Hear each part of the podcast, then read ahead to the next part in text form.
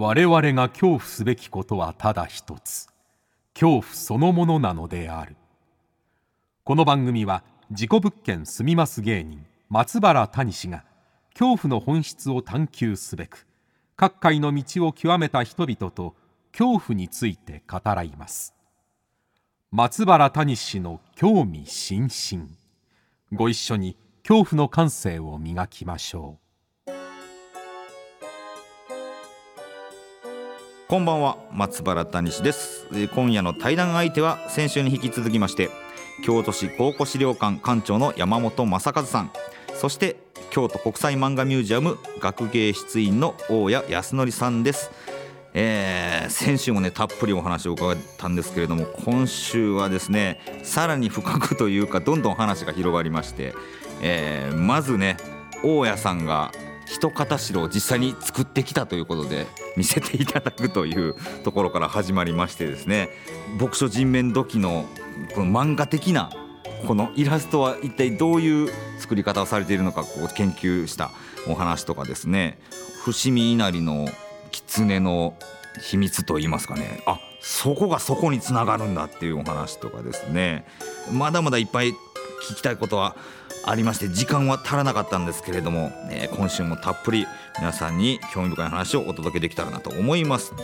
えー、番組のお聞きの方はぜひハッシュタグ興味津々興味の今日は恐怖の今日ですね、えー、ハッシュタグ興味津々で、えー、ツイッターなど、えー、感想をつぶやいてください。それでは皆さんお聞きください。どうぞ。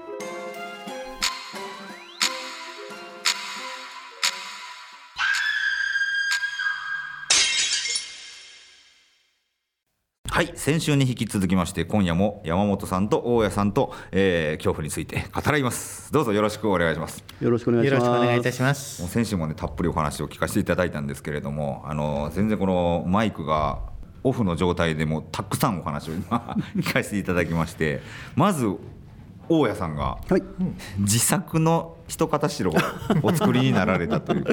あの先週の放送にもありました、はい、あの一片白でしたけども、ええ、まああの呪いの一片白を見た時に非常にまあ怖いなと思ったんですが、はい、えー、どういう気持ちでこの人がこの呪いの人形を作ったんだろうかと。すごい。1200年前の人の気持ちに、はい。えー、そのいわゆる、まあ、プロファイリングといいますか、はあ、そういったことができないかなと思いましてあの写真をいくつか撮らせていただいて、はい、えー、1分の1の、まあ、模型といいますかそういったものを自分で自作したのがこちら。いやいやもうでも展示されてても分かんないですよ、はい、それ。であのー、木彫りでしたので、はい、実際に自分でもまあ木彫りにして、ええ。えー、どっちの方向にどう彫られたかっていうのも極力真似してですね。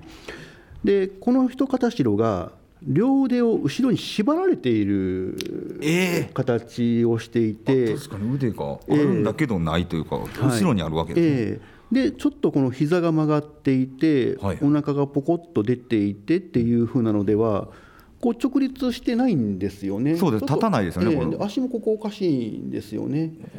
ですのでどういうつもりでこれを作ったんだろうかっていうふうなのでは。だから気持ちを探ってたわけですね。そうですね。で作ってる最中にこう掘っていけば掘っていくほど、だんだんだんだんこの気持ちっていうふうなものがなんでしょうね仏像を掘ってるような気分に物資になるわけですね。なってるんですかね。でところが昔あった嫌なこととかを、はい、こういくつもいくつも思い出すんです。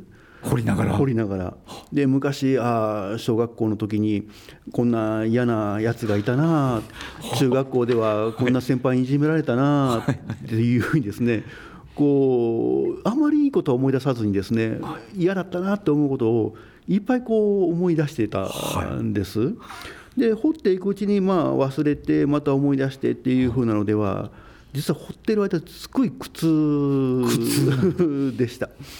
でところが、まあ、これ掘っていた人物がこの乗ろうとしてた人のことをこう思おうと思うと、はい、何でしょうね。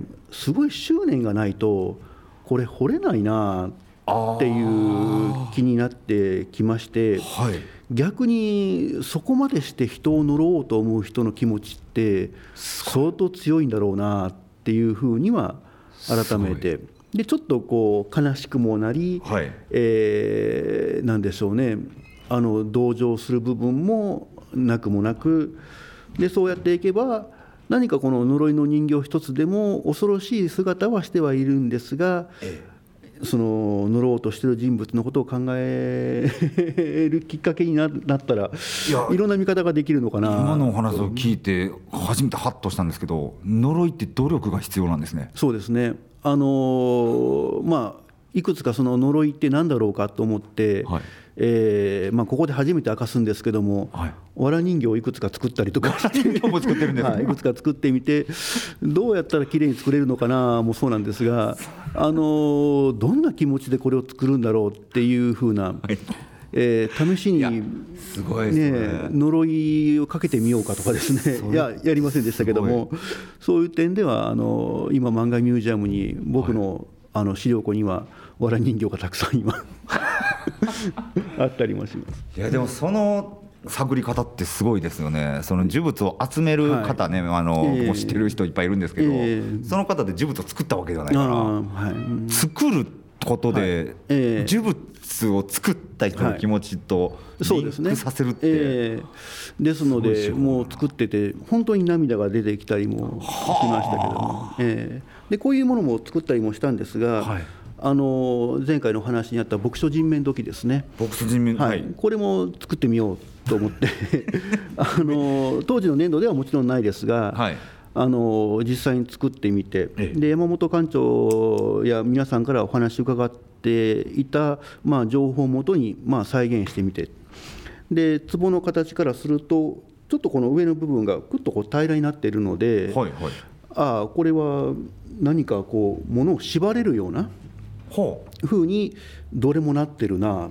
縛る。はい、これは山本館長、あれですね、上に紙を貼って、穴を開けて、息を吹きかけてっていうふうな説が、あの僕諸人面土器の使い方なんですけれどもあの顔があ書いてある。あの正式には全く伝わってないんですよ。ただねあの後の時代にあの、まあ、そういう風習がありますっていう記録によりますと、はい土器があってそれに息を吹き込んで、で紙で蓋をしてであの紙でくびれてるところをキュッてくくっていうふうなことが言われてたりするんです。封印をするっていうはいことですかね、ただね、あの実は1200年前あの前回もお話ししましたけれども、1200年前の紙はどんなのって言ったら、そんな薄い紙はないんですわ。ですね。そうか、はい。だから薄いってすごい技術なんですね、えだからそれこそあの貴重品ですし、はい。あのごっつい紙しかなかったんであの展示させていただいた牧書人面土器は、あの紙でふたわしい品かったん違うかなって今思ってるんですけれどもただ形を変えて後の時代にはそういうものもあったようですのであのそういう点ではつながっているのかな。であの一方城もね、はいはい。あのずっと話題になっております、あの怖いやつありますけれども、はい。その一方で平面的な板を人の形にした一方城っていうのは結構出土しておりまして、それはそれこそ形を変えながら今でも神社でね紙の形した一方城ありを、ますね。はい。あの体でねあのこすってええ。毛が移してお納めしたり流したりいうふうなこともありますんでそういう点から言うとあの今回の展示品はあの古いものから並べてますけれども、現代につながるものもありますよいうふうなことはご紹介したということになります。すごいな、なんか、あのーどんどんパソコンがスマートフォンになるみたいに、そういう昔は大きいものを小さくするっていうのが難しかったっていう中で、どんどん呪物が簡略化されて、うん、っていうところもある、で先ほどの大家さんのお話なんですけれども、はい。あの実は発掘で見つかるさまざまな呪物っていうのは、はい。あの使われた最後の状態なんですね、土の中に埋まった状使い態。終わったというか。そうなんですよ、だから実際にあのどんな使い方したのかいうふうなことは、はい。出土品からは直接はわからないわけなんですよ。はいはい。であの文献で記録があってこんな使い方したんちゃうやろかなっていうふうなことは推測できる。でその一方で今回の展示で漫画ミュージアムさんとやったコラボでいきますと、漫画作品っていうのは、漫画作家さんのはい想像力と表現力で何でもありなわけなんですよね。はいはいはいものすごいです。保管できるわけですもんねそうなんですよ。だからちょうど大家さんが実際に作ってみたりっていうふうなことをされたのが、はいあのその間をつなぐことではないやろうか。ああええあのそういうふうにねあのしていただけたんではないかなっていうふうに想像と歴史をつないだんだねあの思います。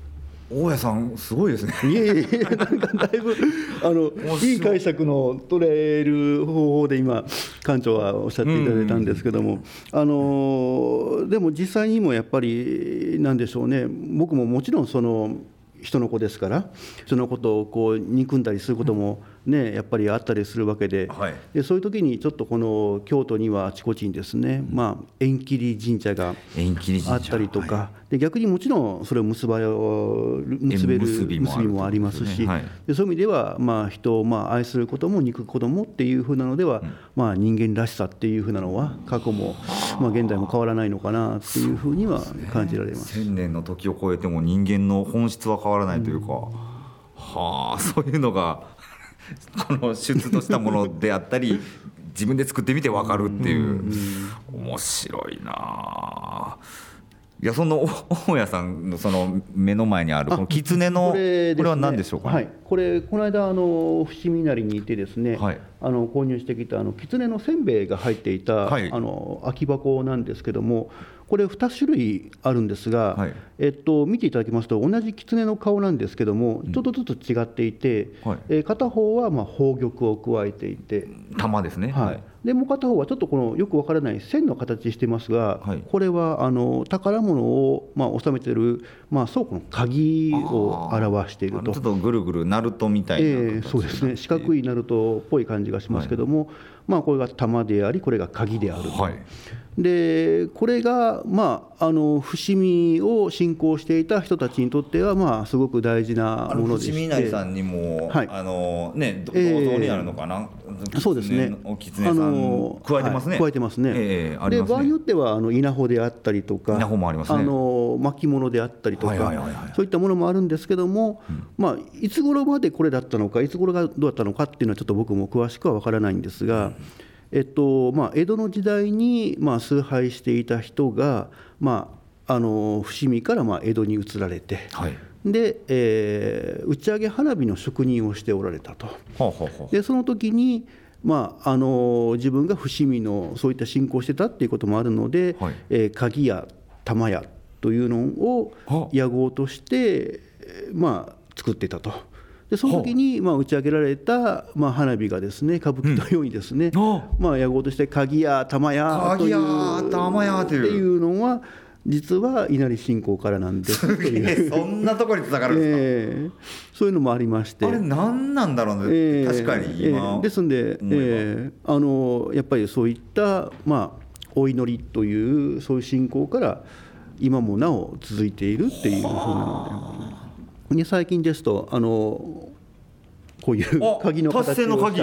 達成の鍵も。達成の鍵あのお正月に売ってるやつですよね、売ってるものですけども。2500円のやつええ。あのこういうようなものも僕毎年買ってますこれ。ええ。ですんでこれも稲荷信仰の鍵のマークっていうふうなのでは、そうか、はい。この達成の鍵の鍵が鍵はたこの玉や鍵屋の鍵屋の鍵になるつながるんだ。ええというのもあったりするので、えええあの先週も山本館長がおっしゃっていた通り、はい。今のものがまあ現代にもこうやって続いていますそっていう点では、はい。ねだからお狐さんの出土品があったりもするわけですよね、はあ面白いなあ。実際にあのこの話が僕まあ大好きだったもんですので、はい。山本館長にお願いしてえ鍵を加えている狐の出土品はないですか？というふうにちょっと相談させていただきました。あああるんですか？一個だけ江戸時代のものであったんです江戸時代にはい。鍵加えてる狐のええ出土品があるんですか、はい、であの鍵なんですけれども、はい。あの鉄本来やったらねあの金属製のものが先っぽがあのナルトみたいに巻いてるやつはい。になるんですけれども、絵は木で作ってあるんですね。であの木の部分 絵の部分が円筒形でそこにあの細い穴が開いてて、はい。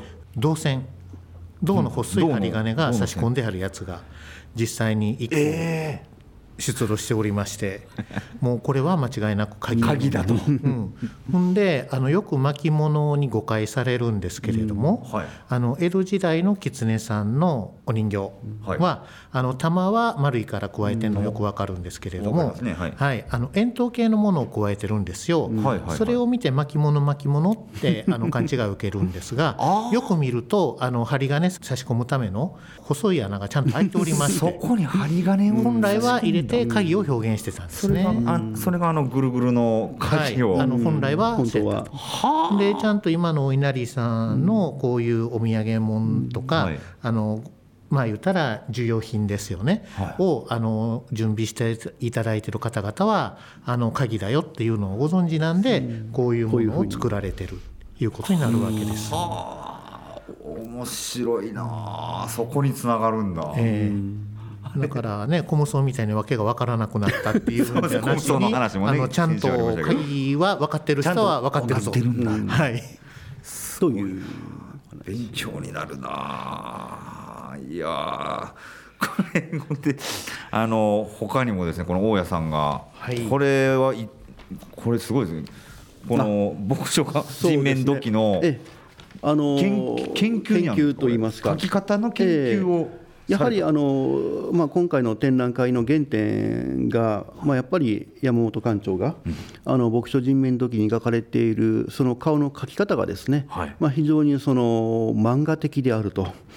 えーいうのがまず出発点でしたので、えーやはりその、まあ、漫画研究している我々からすると、まあ、古代のその1000年以上前の人のはい。その顔を研究してみようというふうなことで、まあ、あの600点ある牧書人面土器の中から、まあ、数百点をまあチェックさせていただいて、でその傾向をまあ全部リスト化してみようというふうなことでは、全部あのコンピューターにこう書き出して、顔の表情というのを映し出し、顔の描き方のですね、あすごいそこれ。のパターンをですねちょっとこう映し出すと。このまあグラフの縦横でですね、あの非常にその写実的に書かれている。写実であるか、もうディフォルメされたものかどうか。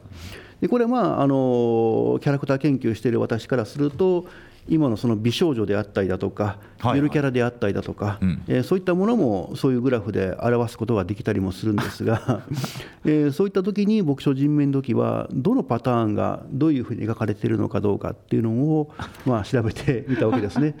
でするとあの途中でですね、はい。もうこれは昭和のギャグ漫画の時にそうなんですよ描かれてるような。あの見たことあるんですよ、こういう顔とか、えーちょっとこうポカーンと開けてるような、ねえちょっとあのエッチなことを考えている人の目であったりとかですね。ですのでね、あの非常にその当時からまあ何ですか絵心のある人と、うんえーそうでない人と。えーでも下手なのにどこかしらちょっとこう憎めない下手馬な絵もあったり。い顔を、ええですのでね当時からその絵描き歌みたいなものかあはいはい。ったのかな、でまあ想像の域ですけども、あのそういう意味では書き順は多分おそらくあったのだろうと。ああどこから書くんですか？おそらく鼻か目かだと思いますでこの鼻筋をちょっと意識しているものが多くあったりもするので、ああ確かに鼻筋ってね、はい、でひょっとするあとできるだけその左右対称の顔を描こうとするときに、まあ、あの鼻筋をまあ起点にして目を描き口を描き場合によっては鼻を描きというふうななるほど。そういうもんだったのかなっていうふうには思ったりはしますね。いいですね。この鼻もう内巻きだったり外巻きだったりとか。そうですね。鼻のこの頭の部分ですね、はあはあえーそれをこうどう表現するかっていうふうなのではあのどうも流派が流派が あったのかな。顔の内巻き派かきあの外向き派っていうふうなそんな感じがすごくしますね。でただやっぱりあのいろいろとこう研究しているうちにですねちょっと衝撃的だったのがちょっとこのブツブツのあるものがあブツブツのあるね人面時もありますね。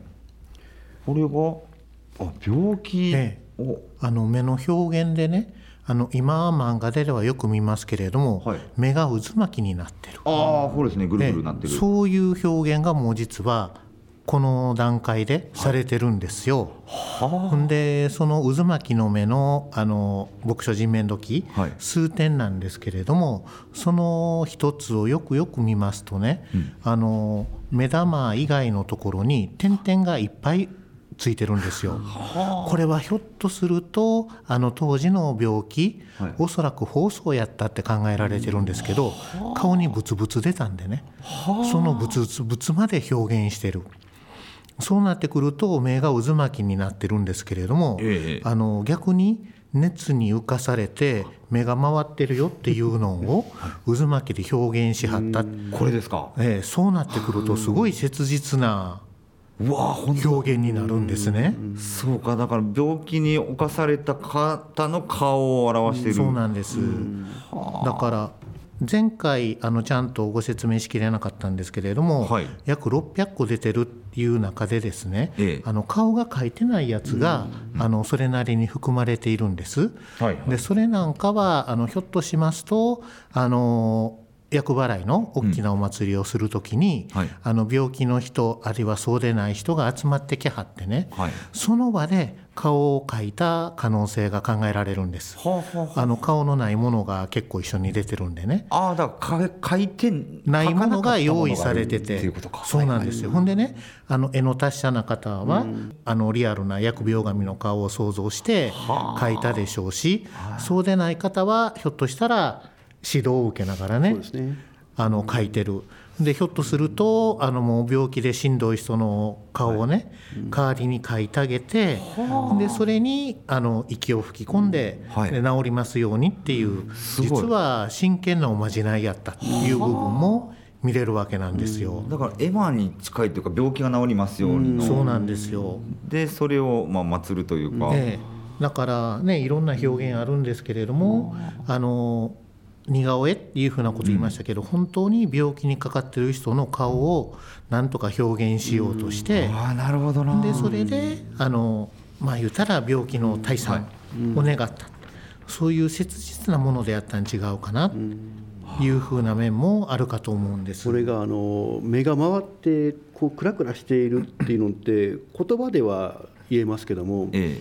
絵にすることってできないだろうなえはいはい。でところがそれを、まあ、いわゆるデフォルメであったり漫画表現で、もう目の周りをこうぐるぐるするっていうふうなのはもうすでに記号として存在していたっていうことが、すごい、漫画だ。はい、目が渦巻きって表現としたらいつから出てくるんですか？こあちょっとまだ調べてないので何とも言えないですが。れ世界最古の可能性。世界が最古の目が渦巻き。あの僕はもちろん これよりも前のは知らないんで 最古の可能性大ですね。目が渦巻き表現のいもちろん手塚治虫さんがいろいろ編み出した表現方法あるんでしょうけどそんなのも全然前10年の昔ですね。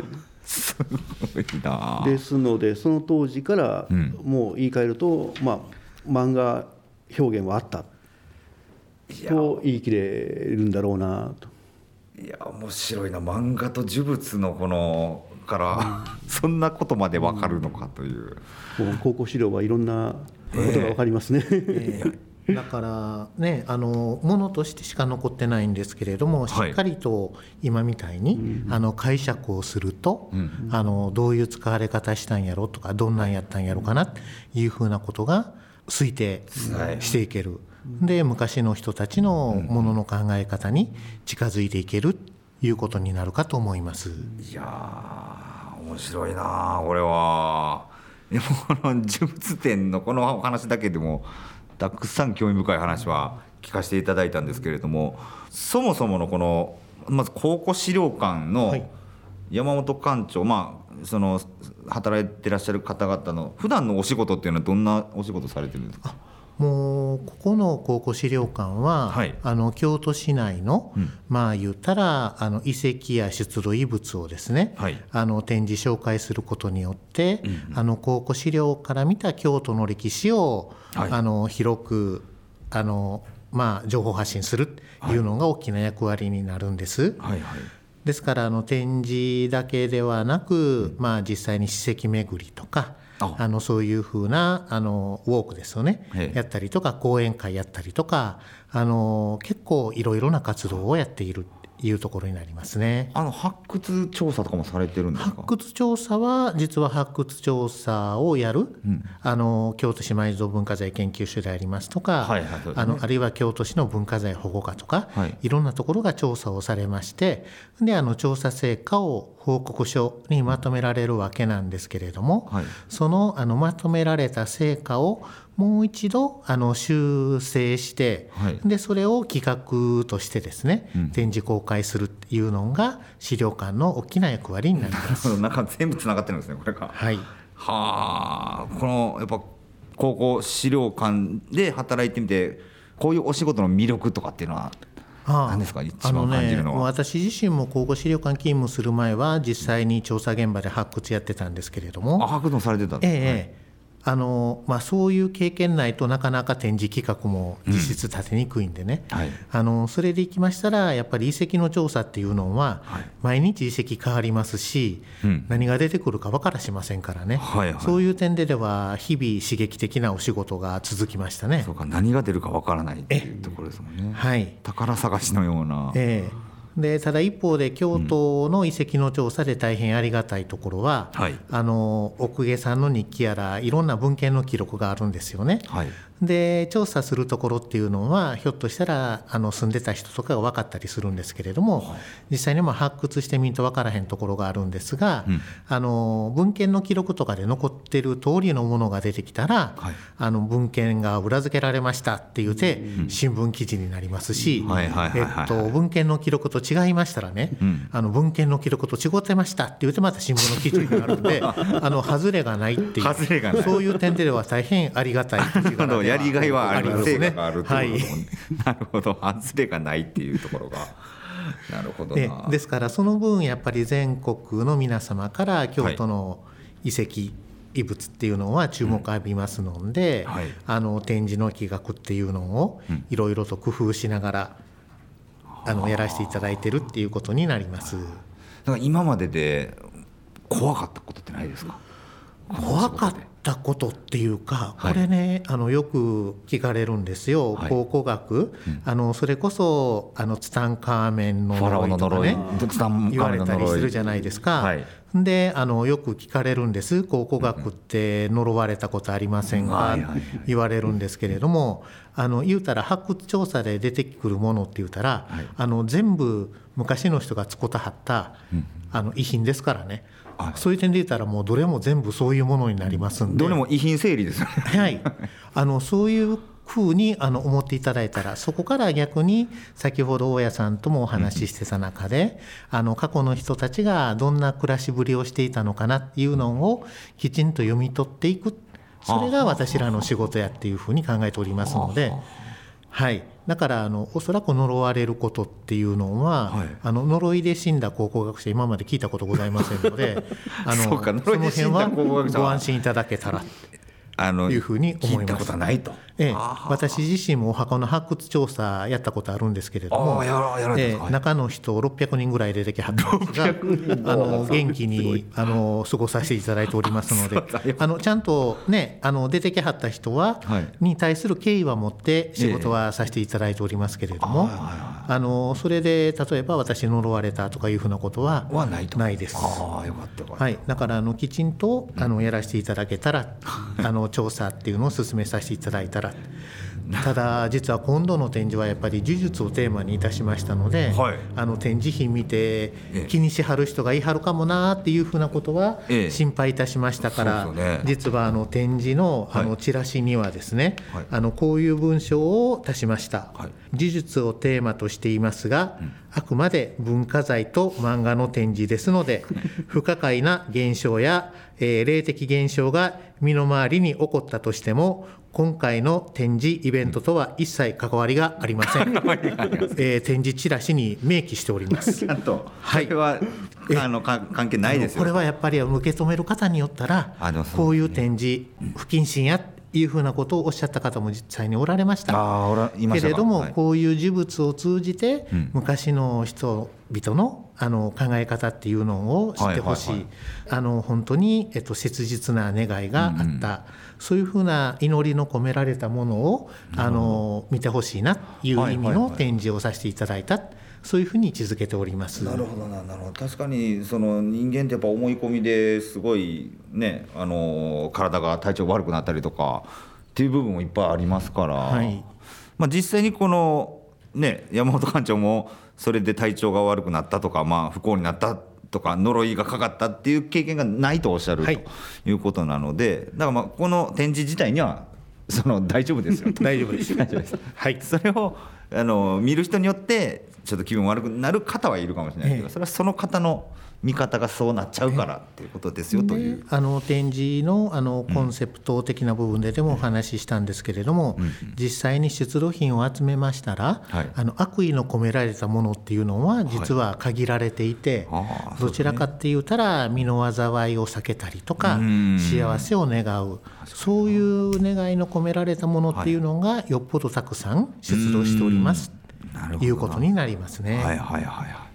だ結構あのー僕もいろいろ人が亡くなったところにずっといろいろ住み渡ってるんですけれども、まあ僕自身その。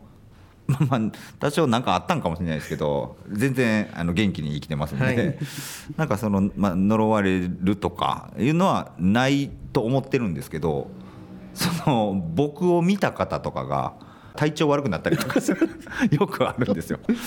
これ多分なんかその人思い込みのあの力強いんちゃうかなってこればっかしは何ともねねえそう説明しきれないんですけれども。呪いをね飛ばしてるつもりはない。えーだからそれはあの、まあ、ご安心くださいということですよね。ご安心くださいはいです。はい呪いが飛ぶことはないと、はい。い、うことですので。ちゃんとお断りを入れてあおるというの断りをがいいですね。今回はあのしました。はい。なるほど漫画ミュージアムの方は普段はどういうお仕事されてるんですか？えーとまあ、京都の中心烏丸大池にあるもともと小学校だった建物をリノベーションしてですね、はい。3万点ぐらいの漫画資料をまあ保管してあって、まあ、皆さんが快適に漫画を楽しんでいただけるような、そういったところをまあ作り上げていくというふうな中でですね、ギャラリーがいくつかございまして、はい。そこで私の方でまあいろいろな展覧会のまあ企画を立てて行ったりとかですね。それに関係するまあイベントで講演会を開いたりとか、はい。まあ、そういう点では漫画家の方をお呼びしたり、アニメのか監督を呼んだりとかですねで時にはまあゲームの方もコスプレも、えー聖地巡礼の方もお呼びしたりとかもして、まあ、そういう意味ではサブカル全般を扱うという意味で、あのいろんなことをさせていただいております。でまあ、そういうまあ企画も抑えつつ研究も同時に行いあの私自身も実はアニメを作ってるあそうなんです。えー人間でして、えー世にそういった意味ではあの映像配信をしているというなこともさせていただいております。まあねもちろんいろんな漫画あると思いますけど、まあ、怖い漫画だったりホラーの漫画とかっていうのも。そうですね。小学生の時に、まあ、お姉ちゃんが借りてきたあの少女漫画が怪奇ホラーものだったりもしたりもしてたんで。少女漫画のホラーいっぱいありま結すよね。構怖いですよね、呪われたドレスがあったりとか、ハイヒールのようなものがあったりとか、いろいろありましたんで、はい。えーもうその姉が好きだった漫画でも、そのデーモンの花嫁とか、いろいろあったりもしたんですけども、そういうのを見ると、ちょっとこの、ね、夜寝るのが怖くなったりとか、そういうようなことはやっぱりありましたけども。え大家さん自身は怖いものはお好きだったりするんですか、えーっと僕はもう子供の頃からいろいろな怪奇現象が周りに起こるあら 人間でしたんで。あじゃあ僕霊体験たくさんお持ちまあまあいくつか でまあ怖いのもあるんですけども、まあ、人に話すとそんなに怖くないっていうものも多かったりするんですが、はいはい。まあ、それももうもう50前ですけどもいまだにその不思議な現象っていうのはいくつか起こっていまだに起こってるんですか、はい、でまあ館長の荒俣宏さんにですねあの過去にこんなことがあったんですけどって冗談半分で話すと「いや大家さんそれはシャレにならないから人に言わない方がいいですよ」って言われて。めちゃくちゃ怖がら で怖がらせられてるまあ、いくつか荒俣館長からは、まあ、この話はまあ封印封印封印。えそんなにこう危ない話なんですか？あの、まあ、ちょっとラジオでは言えないような話がある話がいくつかあります。え人の死が関わってたりとか、まあ、ちょっとあのなんでしょうね、事件が絡んでいるものもたくさんあるんで、そんなに体験されてるあの個人名が出せなかったりとか、はいはい。想像されるようなことがあると、ちょっとまずいっていうのでは、はいちょっと電波では流せないんですけども、でただ、不可解な現象という意味では、面白いものとか、可愛いものとか、そういうふうなのはいくつか体験。面白い可愛い例えば不思議な体験。あのはい。なるべく短めにお話しすると、はい。はいまあ、大学の時でしたけども京都で下宿した時に裏の畑でピーピー鳴いてる声がするので何だろうと思ってで畑のビニールにあの鳥が挟まってて、あかわいそうだなと思ってハサミで助けてあげて、はい。その鳥を返してあげたんですね。で大学行ってで帰ってきたら家の周りに鳥がいっぱいいてなんだろうな変だなと思ってポスト見たらいっぱい花が刺さってたんです。何その話であれ？と思って。いやあのポストのところに花がいっぱい刺さってて下にも花がいっぱい落ちててこれなんだろう？と思って不思議だなと思って、えーまあ、花瓶に入れてまあまあなんかあったんだろうなと思って。で次の日また大学行ってまた戻ってきたらまたさ花が刺さってておかしいぞと思って。鳥の恩返し。鳥の恩返し。いやまあこういうふうな不思議。ちょっとそのハートフルな怪奇現象も、はい、過去にはあったすりもします。ごい日本昔話になりそうな。なんかちょっと可愛いなと思いますけどね、まあ、もちろんあの人間だと思いますよ。いや人間だとしてもちょっと不可不可解ですけども、えいやだからだからそういう体験もあって、まあ、その妖怪だったりとか、そうですね。ねまあ、呪物もそうですけど、ええでそのまあ経験もあって妖怪が好きで,、で今ではあの京都新聞であの毎週日曜日にあの読み切りの漫画をああの監修っていうふうなんでははい脚本を書かせていただいて、漫画家さんが漫画を描くっていうふうなのでは連載を続けさせてもらってます。そうなんですね。この今のお仕事に就くきっかけっていうのはお二人はそれぞれどどんな きっかけがあったんですか？じゃあ山本さんから。まあやっぱり勉強は好きやったんですけどね、はい、星？天文学好きやったんですよ。欲しいですか、うん。はい。でそっちの本を読んでたんですけれども、はい。あの小学生の頃ですよ、うんうん。本読んでると何万光年とか言うて、はい。あの全然タイムスケールが長すぎてですね、はい。あの気が遠くなってで次はもうちょっと期間の短いやつっていうので、地質学に興味を持ちまして。地質学？はい。で東山とか北山でせっせせっせ石集めてました。はい。あの高校生の時は地学部でした。えー、地学部？ええけれどもやっぱりそれでも何億年ってなってきてね。やっぱり気が長いなっていうことでね。だんだん縮んできて、はい。考古学やったら1000年単位100年単位ですから まあこれぐらいやったら大丈夫かなっていうのでね あの落ち着きましてで考古学をあ。の真剣に大学で勉強するようになりました。宇宙から地球に来て地球からまあやっと人間にいたみたいな。そうなんですもう順番になんかタイムスケールが短くなって今に至る。そういう経過です。それでもスケール大きいですよスケール大きいですけどね。すごいな。やっとそれで落ち着きました。大家さんは？この漫画に関わるのは？あもともと漫画が好きだったんですけども、えー映画を勉強しようと思って映画に行ったわけですね。一回映像の方に行って、えーでも美術はやめられなく美て、術漫画もこっそり描いてたりとかして、はあ。でもゲームが大好きで。あゲームも入ってくるわけですね。でまあだんだんだんだんやっぱりその一般的に言われるオタクっていうものの、まあ、文化をまあ、実際に自分も体験していててっていう意味では、まあ、あの漫画ミュージアムには、まあ、やっぱり運命的には行く予定だったんだろうな、もう導かれた感じです、導かれた感じですね。なるほどでそういう意味ではまあもともと妖怪好きだったっていうのもあるので、まあ、荒俣館長とはいい前館長の養老孟さんが虫が好きだったんですけども。養老孟さんは前館長になるんですね、えーそ僕も虫が好きだったっていうのもあって。虫も好きで、まあ、今回山本館長とこういうふうに近づけていただいて、はい。まさかの呪物はね 見せてもらえるっていうふうなのではなんと恵まれた人生だろうって 思ってますけど。あそうかじゃあもう最高の天職ですね。そうですね。はい。もう離れたくないですね。なるほどな。じゃあもう本当に大好きなことをされてるお二人にとって、はい。最後の質問になるんですけども最も恐れるもの最も怖いもの。これちょっと教えていただいていいですか？散々呪物の話も聞きましたけどまあもう全部です。全部を含めてお二人にとって最も怖いもの。じゃあ山本さん、はい。原稿の締め切りです。原稿の締め切りなんだ。これは作家さん大体言いますね。原稿の締め切り。がもう一番恐れおののくことになりますね。はい。だいぶリアルな話リアルなところに来るんですね。常にはい。焦ってます。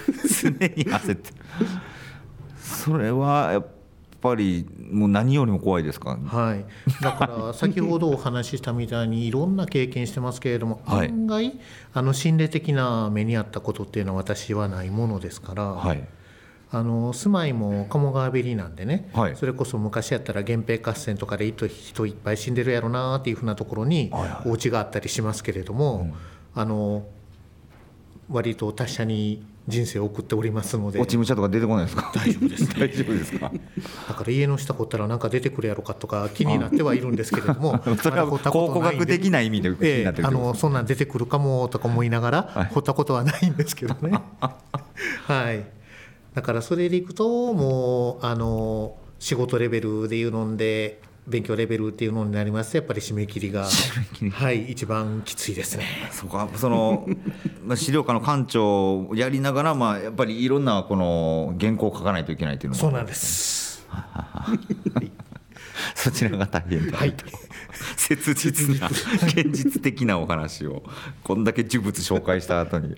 すいません。いえいえいえありがとうございます。じゃあそれを、まあ、踏まえても踏まえなくても大家さんの僕もそれ言おうかなと思ったんですけど先原稿の方に先に言われる いっぱい大家さんも執筆なさってますから、そうですねまああのなんでしょうねそのまあ悪霊めいたものとかっていうのは、特に今のところ何か悪さされた覚えはありませんしむしろ救われている話のうんまあが妖怪も大好きですもんね。妖怪も大好きで。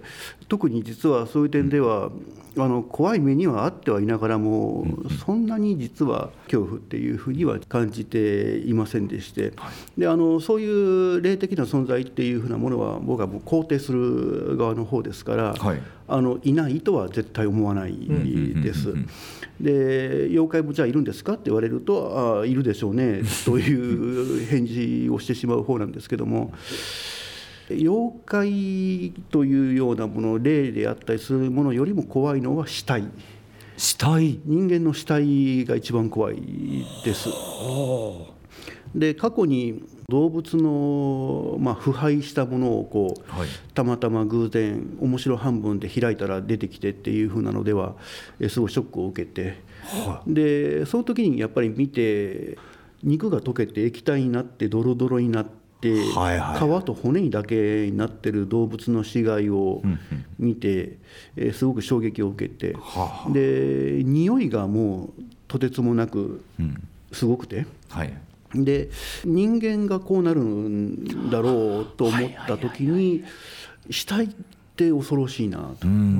で以前山本館長と話もした時にもお伺いした時にその死体の始末っていうのが大変だった時代があるとあいう話を聞いた時に死体って怖いな。あはいはい。でそれはまああの幽霊とかそういうふうなものよりかはもっと物質的に、えー人間が死に対して、えーあなたもいずれこうなるよっていうふうな、まあ、予告でもい。あったりもするなと思うと、自分もこう死ぬのかって。っていうふうなのではあの死を恐怖させる一番の物物体。では死体かな。あのクソーズとかってあれですよね、はい。どんどんこそうね。肉体が腐敗していくのを描かれた映画、はい、あれを生で、見まあ、見てしまったっていうことですね。はあ腐っていく。これ人間も腐っていくということのはい。恐怖というか、ええ。ですんであの死の恐怖。はああそうか。今死んだらコレクションどうしようとか。いやそうですよ。ハードディスクの中身を誰が見るんだろうとか。はい本当に。いろんなこともまあ思いますけども。そこに自分の僕が住むかもしれないですからね。ああまあそれもある。それも結構ですうあのうちの奥さんを残して先に死ねないなとか、そうですよね。なんかいろんなことをか考えちゃいますよね。まあそういうのではまああの恐怖っていうのでは死体を見た時っていう。なるほどな、その話聞いて山本さんいかがですか？あのさっきの話あれなんですけれども、まあ、ちょっと順番、あの順番調整してもらったらなんですが、あの遺跡のね、はい。あの調査してるとやっぱりご遺体あの人骨出ることがはいはい。ままあります、はい。でちょっとご参考までになんですけど、はい。そんな時ってやっぱり警察にまず連絡するんですよ。まず警察なんですね。それ何百年前の骨でもってことはい、ですよね、ほんで警察来はって、はい。ほんまにあの京都府警の鑑識の方とか来はります、ほんで調査担当者は第一発見者なので第一発見者になるんですか？あ山本の調書取られます。はいお名前は？年齢は？職業は？はい実は私らはあのそっちから死体に接する形になるんで。じゃあ何回も第一発見者。第一発見者。はい。何回も。たくさんの死体を、はい。ね、あの状況分かりました、事件性なしって言ってくれはって、発掘続けられるんです、すごいですね。毎回仕事として骨を見つけて警察呼んで中断して。いあの大丈夫って言われたらやっと仕事続ける。続けられます。すごいお仕事ですね、はい、そういうところはあります。それとまた大家さんのお話に水差すようなんですけれども あの発掘調査とかねあの例えば動物のやっぱり死骸とかが、ねあのあったりすると。どうするかって言ったら、あの考古学ででは、あのそれをねちゃんと腐らして、ほんで拾い直してあの骨格標本作って で次の調査に備えます。現実的ですね。はい、だから最近でしたらご存知でしょうかね。あの東山から出てきて東山高校で暴れて、はい。二条城のお堀で溺れて死んだイノシシあるんです。いるんですけど、あのイノシシの骨格標本は埋蔵文化財研究所が持っております。そこにあるんだ。ここのどこかにあるんだこの建物がすごい 骨格標本になるんですねなるんです。なるほどなでもそんな山本さんの怖いものはやっぱり原稿の締め切りがそっちの方に行っちゃうんで申し訳ないです。ですねやっぱお仕事ですもんね、はいやる仕事が違えばこんなにこんなに違うんですね受け止め方が違うんです。それも勉強になります。いやー面白かったです。そのいろんなお話を、えー聞かせていただきましたということで2週にわたり、えーお話ししていただきました、えー京都市高校資料館の、えー山本館長と、えーそして京都国際漫画ミュージアムの大谷康則さんにお越しいただきました。本日はどうもありがとうございました。ありがとうございましたありがとうございました。